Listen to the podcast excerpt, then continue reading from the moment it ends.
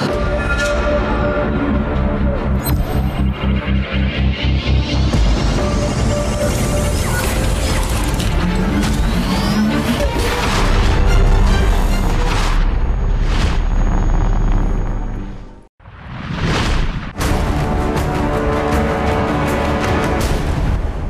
Xin chào quý vị khán giả đang đến với chương trình Khơi nguồn cảm hứng do đài truyền hình thành phố Hồ Chí Minh thực hiện. Tôi là Bảo Anh người sẽ đồng hành cùng với tất cả quý vị trong số phát sóng lần này và nhân vật của chúng ta ngày hôm nay đó chính là anh Nguyễn Xuân Hải. Xin chào Bảo Anh và xin chào tất cả quý vị khán giả đang xem chương trình. Em được biết là anh có làm một cái mô hình khá là quen thuộc ở các nước tiên tiến nhưng mà tại Việt Nam thì dường như là nó cũng mới được phổ biến gần đây đúng không? Anh có thể giới thiệu một chút về cái mô hình hoạt động kinh doanh của anh được không? Hiện tại mình đang là CEO của Kairos Coworking Space. Mô hình bên mình hiện tại đang là mô hình về văn phòng, cho thuê văn phòng trọn gói cho các cái doanh nghiệp ở quy mô vừa, trung và nhỏ. Với sứ mệnh vì một cộng đồng doanh nghiệp phát triển bền vững, Kairos đang phấn đấu trở thành thương hiệu coworking dẫn đầu về không gian làm việc thuần xanh truyền cảm hứng tại Việt Nam nơi mà mỗi cá nhân có được một tinh thần khỏe mạnh, cân bằng cảm xúc và làm việc hiệu quả, nâng cánh cho sự nghiệp của bạn thăng hoa.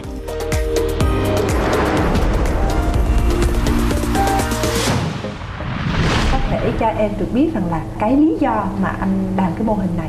Thứ nhất là lúc mà mình à, có những cái chương trình học ngắn hạn về tài chính ở Singapore thì khi mà mình đi học ở bên đấy á, thì đa phần là mình được học ở trong cái môi trường là các cái văn phòng mở văn phòng chia sẻ. Và ở bên đấy thậm chí mình còn không phân biệt được văn phòng truyền thống và văn phòng chia sẻ nữa. Có nghĩa là người, cái nhu cầu người ta sử dụng rất là nhiều thì mình à, mình bắt đầu lấy làm tò mò. À, từ năm 2017 mình tìm hiểu về cái mô hình đấy. Ở Sing sau đó là cuối năm 2017 thì mình bắt đầu mình à, nhân nhóm cái ý tưởng đó và mình bắt đầu về mình làm ở Việt Nam. Đó là cái lý do thứ nhất. Cái lý do thứ hai là khi mà mình à, bắt đầu bước chân đi ra đi làm á thì đa phần mình à, gặp được những cái người à, sếp. Họ rất là quan tâm, họ giúp đỡ. Gần như đó là những cái người thầy đã bước qua trong cái cuộc đời của mình. Và họ chia sẻ cho mình, giúp đỡ cho mình từ cái chặng đường mà mình đi làm cho đến khi mà mình ra mình mở một cái doanh nghiệp riêng của mình luôn. Thì uh, mình mới nhen nhóm một cái ý tưởng là thế tại sao nếu như mà các cái bạn trẻ khởi nghiệp thậm chí là các cái doanh nghiệp ở quy mô vừa và nhỏ ở đâu đó mình có một cái nơi mà mình hỗ trợ được họ cùng đồng hành phát triển giúp cho họ ở những cái khía cạnh mà họ còn thiếu. Tại sao mình không có mạnh dạn làm điều đấy? Thì mình quyết định là mình làm cái môi trường coworking space là cái môi trường mình có cơ hội được tiếp xúc đồng hành à, cùng với sự phát triển toàn diện à, của các cái doanh nghiệp. Đó là hai lý do mà mình, mình à, phát triển mô hình coworking space ở Việt Nam. Dạ, điều gì mà anh Hải tự tin khi mà mình bắt đầu khởi nghiệp cho cái mô hình câu hút sinh bay này? đầu tiên là khi mà mình về đây thì mình cũng phải có một cái sự tìm hiểu và mình sẽ survey để mình biết được là cái thị trường Việt Nam, cái nhu cầu mình có có không, cái mô hình này tổ chức ra nó có thành công hay không thì tất nhiên là nó chỉ là những cái survey của, để trả lời cho những cái câu hỏi đó của mình và mình đã chuẩn bị nó khoảng tầm một năm và sau đó thì mình mới bắt đầu tiến hành mình làm Thế thì đến bây giờ mình đã có bao nhiêu cái Kairos ở những cái nơi nào? Và những cái khách hàng nào thực sự lớn của mình họ đang là một cái đối tác lâu dài với mình?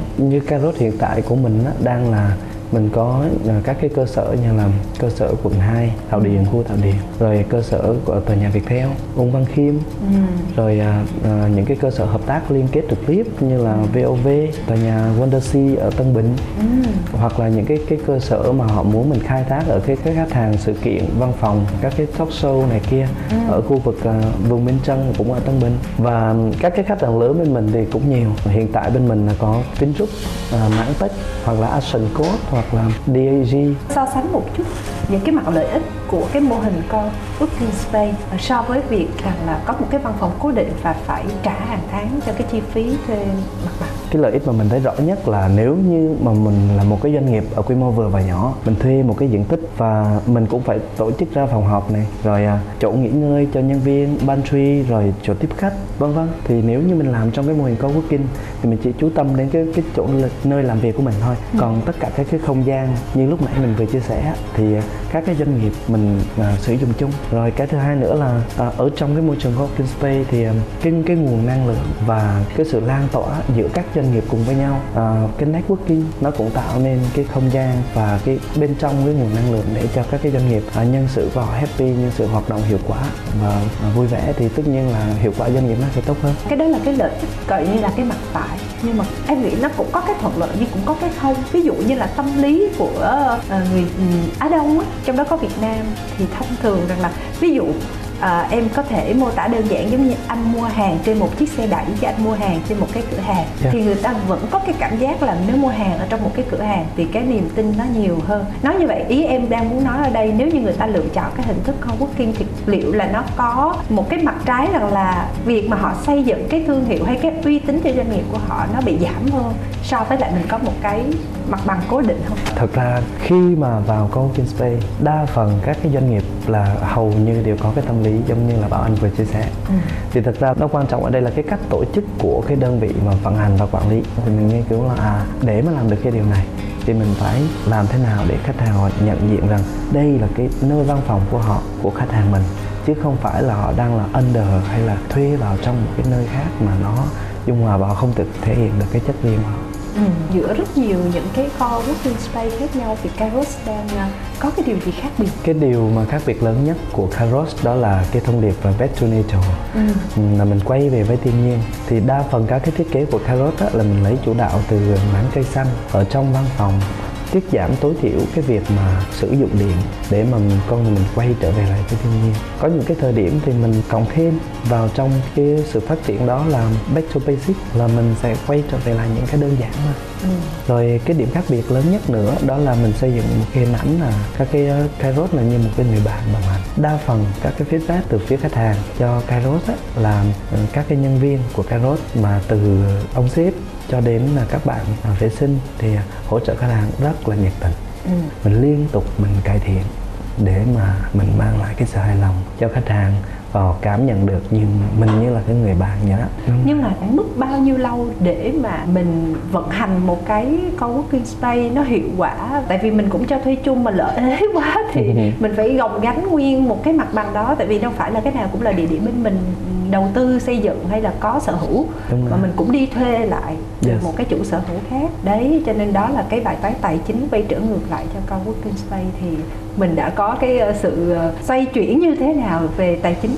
Ừ. ở đây một câu hỏi rất là hay. Cái này cũng là chính là những cái điểm mà nó gọi là trong cái khoảng thời gian mà rồi nó là một cái sự thử thách cho các cái doanh nghiệp tiếp tục theo đuổi cái mô hình này. Cái mô hình công space nó có một cái rủi ro là nếu như mà mình vào mà mình lắp full nó chậm quá thì nó sẽ ảnh hưởng đến cái việc mà mình phải trả tiền thuê cho ừ. các cái ờ, chủ đầu tư. Đấy mình phải tính toán. Mình ra một cái cơ sở thì rõ ràng trước đó là mình đã phải bán hàng cho cái cơ sở đó rồi ừ. mình thì cái tư tưởng mình rất là thực tế. Nếu mà mình bán về trên năm sáu mươi phần trăm thì lúc đó mình mới bắt đầu mình triển khai cái cơ sở đó. Ừ. thì đây là cũng là một cái dạng mình cho khách hàng họ đặt trước ừ. thì nó sẽ giảm được những cái rủi ro cho mình. Cái mô hình này khi mà Hải khởi nghiệp thì là một mình hay có những người bạn? Tại vì thấy Hải là một người trẻ khởi nghiệp mà thông thường thấy bạn bè là hay rủ rê nhau cùng khởi nghiệp. Thực ra là cái rốt là đồng sở hữu thương hiệu của ai hay là một mình mình thôi? Ban đầu á thực ra khi mà mình à, bắt đầu nó thì là mình bắt đầu một mình ừ. đúng rồi nhưng mà cái quan điểm của mình từ xưa đến giờ mà mình muốn có sự bình vững á, thì mình cần phải đi với một nhóm à. đấy thì mình cũng có những cái người đồng hành để mà giữ chân được nhân sự đóng góp cho công ty thì mình cũng sẵn sàng xe cùng cổ phần cho các bạn ừ. để mà mình cùng đồng hành đi được từng dạng với nhau ừ. thì uh, ban đầu thì là một mình nhưng mà sau đó thì là đội nhóm ừ, bây giờ là đồng sở hữu đúng, đúng không cũng là một cách rất là hay để mình có thêm những người bạn cùng làm cùng ăn đúng với rồi. nhau đúng không bây giờ thì ban đang đếm đâu khoảng là năm bảy cái gì đó đúng, đúng rồi, đúng rồi. thế thì uh, kế hoạch tiếp theo mình sẽ có bao nhiêu cái kairos nữa và có phải là chỉ ở thành phố Hồ Chí Minh hay là mình có nhìn ra những cái khu vực lân cận khác không? Thật ra thì trong cái lộ trình là mình cũng có những cái đối tác ở Đà Nẵng và cái cái ờ, nếu như mà phát triển ở các cái khu vực khác thì mình ờ, chọn đầu tiên là sẽ là Đà Nẵng. Cái thứ hai nữa là tại khu vực thành phố Hồ Chí Minh thì tất nhiên là mình chỉ phát triển được khoảng sáu bảy cái ừ. nhưng bây giờ rõ ràng là cái cái cơ hội thị trường sau 2 năm dịch thì nó một có một cái sự thanh lọc. Ừ. à, cho nên là đây đối với mình thì à, trong nguy thì nó có cơ. Ừ. thành ra là cái giai đoạn mà mình cần phải à, gọi là phát triển nhanh nhiều hơn các cái sở, cơ sở của cả đó để đánh chiếm thị trường. Như vậy thì à, cái uh, mức độ cạnh tranh của mình so với các đối thủ theo Carrot nhận định nó sẽ là như thế nào tại vì ba thấy mô hình này nó cũng đang phát triển nhanh đó và cũng rất nhiều những cái thương hiệu khác đang đang đang tạo lập cái mô hình này ở khắp mọi nơi luôn. Thực sự là sau ờ, uh, 2 năm dịch và từ năm 2020 đầu năm 2021 tới giờ rất nhiều các cái đơn vị mở ra thì đối với mình á là cái mô hình coworking space nó chiếm một cái thị phần rất là nhỏ so với thị trường văn phòng ừ. và các cái tòa nhà cho thuê thật ra là cứ mỗi đơn vị mở ra thì đối với mình thì mình rất là hoan hỷ với điều đấy tại vì à. cùng nhau mình à, phát triển thị trường cùng nhau chuyển đổi từ một cái mô hình văn phòng truyền thống sang cái mô hình coworking space không vòng tròn gói để nhiều người ta biết hơn. Tất nhiên là có những mô hình người ta tổ chức một cách chuẩn chính có nhiều mô hình thì cần phải phát triển thêm. Tuy nhiên là đối với mình là đó là cái sự cộng hưởng. Ừ, như vậy là với Kairos thì sẽ không có đối thủ cạnh tranh mà sẽ là cùng nhau phát triển. Đúng rồi. Đúng không? Ai thì cứ làm việc của người nấy. Yes. vì sao mình tạo nên một cái làn sóng co-working space nó hiệu quả và nó chuyên nghiệp? Đúng rồi. Ừ. thật ra chương trình ngày hôm nay chúng ta thì có đa dạng đối tượng khán giả theo dõi nhưng mà anh tin rằng là có những ai dậy sớm sẽ thành công vì chương trình chúng ta cũng phát sóng khá sớm mà yeah. Dạ. cũng sẽ có những người trẻ khởi nghiệp theo cái hướng đi như vậy thì ờ, với Hải là một người đã khởi nghiệp với cái mô hình này và cũng đang đi trên cái con đường là tạo dựng cái sự nghiệp của mình nó một cách vững bền thì Hải có những cái bí quyết những cái lời khuyên nào cho những bạn trẻ muốn khởi nghiệp đối với cá nhân của mình á thì uh, thực ra là 6 7 năm mà mình uh, lập ra một cái doanh nghiệp và đồng hành với nó thì thật ra mình chưa bao giờ mình hết cái tinh thần là mình bắt đầu bởi vì ngày mai, ngày kia nó như thế nào mình không hề biết. Nhưng mà đối với với một cái người mà mình bắt đầu từ hai bàn tay trắng, thì cái lời khuyên mà mình chân thành nhất cho các bạn trẻ, cái thứ nhất là khi mà chúng ta tổ chức ra một cái doanh nghiệp thì chúng ta phải tự hỏi bản thân mình là chúng ta có am hiểu được về những cái kiến thức để tổ chức một cái doanh nghiệp hay không. Mình lấy ví dụ là về mặt tổ chức tài chính chẳng hạn. Đa phần, giống như mình mình quan sát thì mình khoảng 80 phần trăm các cái doanh nghiệp mà nhỏ nhỏ ở trong mình thì họ nhờ mình hỗ trợ cái việc đó rất là nhiều ừ. Ừ. gãy về mặt tài chính đúng rồi cái này là một cái thì điều chúng ta đúng. phải có sự am hiểu ừ. rất là sâu sắc về cái việc tổ chức tài chính ừ. và làm thế nào để doanh nghiệp nó đi đúng pháp luật cơ cái lời khuyên thứ hai là thực ra là về quan điểm cá nhân mình thôi thì à, mình sẽ cần có cái sự chuẩn bị về mặt à, mình gọi nó là nghiệp à, mình gọi nó là nghiệp cái nghiệp ở đây là cái sự tích lũy ở bên trong cái à, tâm hồn của mình á. Mình làm cái gì mình cần phải cân nhắc cẩn thận để mà mình không có tạo ra những cái điều mà nó không có tích cực. Tất nhiên không có ai hoàn hảo cả ừ. cũng không có ai hoàn thiện cả. Mình cố gắng hết mức để mà mình à, lan tỏa những cái giá trị tích cực của mình đối với những người xung quanh. Thì đó là cái cách mà mình mình đã gieo được đi những cái nghiệp tốt rồi. À, nó sẽ là cộng hưởng cho những cái kết quả của mình nó tạo dựng được trong tương lai Hải có tự đánh giá mình là một người lãnh đạo kể cả là doanh nghiệp của mình là một doanh nghiệp hạnh phúc không? Để mà mình dùng cái từ hạnh phúc á, thì thật ra là mình sẽ tùy theo từng người. Ừ. bởi vì mỗi người á, là họ sẽ có một cái tiêu chuẩn hạnh phúc riêng. Nhưng riêng cá nhân của hải trong quá trình làm á ví dụ thậm chí là hai ba năm dịch vừa qua nói khổ không? Khổ chứ.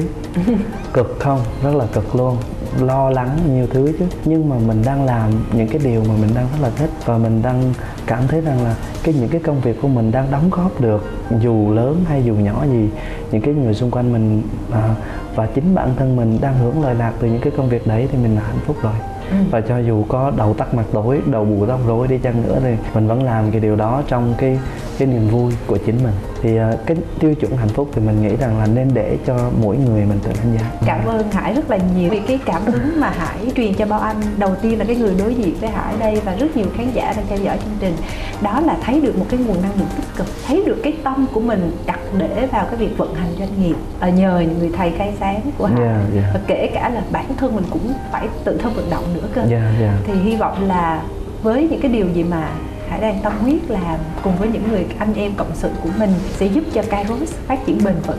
Và đương nhiên nếu một mô hình tốt thì nó sẽ lan rộng, nó sẽ nhân rộng ra nhiều hơn để có thể phục vụ cho lợi ích của các doanh nghiệp khác và phục vụ cho lợi ích của cộng đồng. Cảm ơn cảm ơn Hải rất là nhiều về cái câu chuyện truyền cảm hứng ngày hôm nay mà Hải gửi cho ba anh và quý vị khán giả.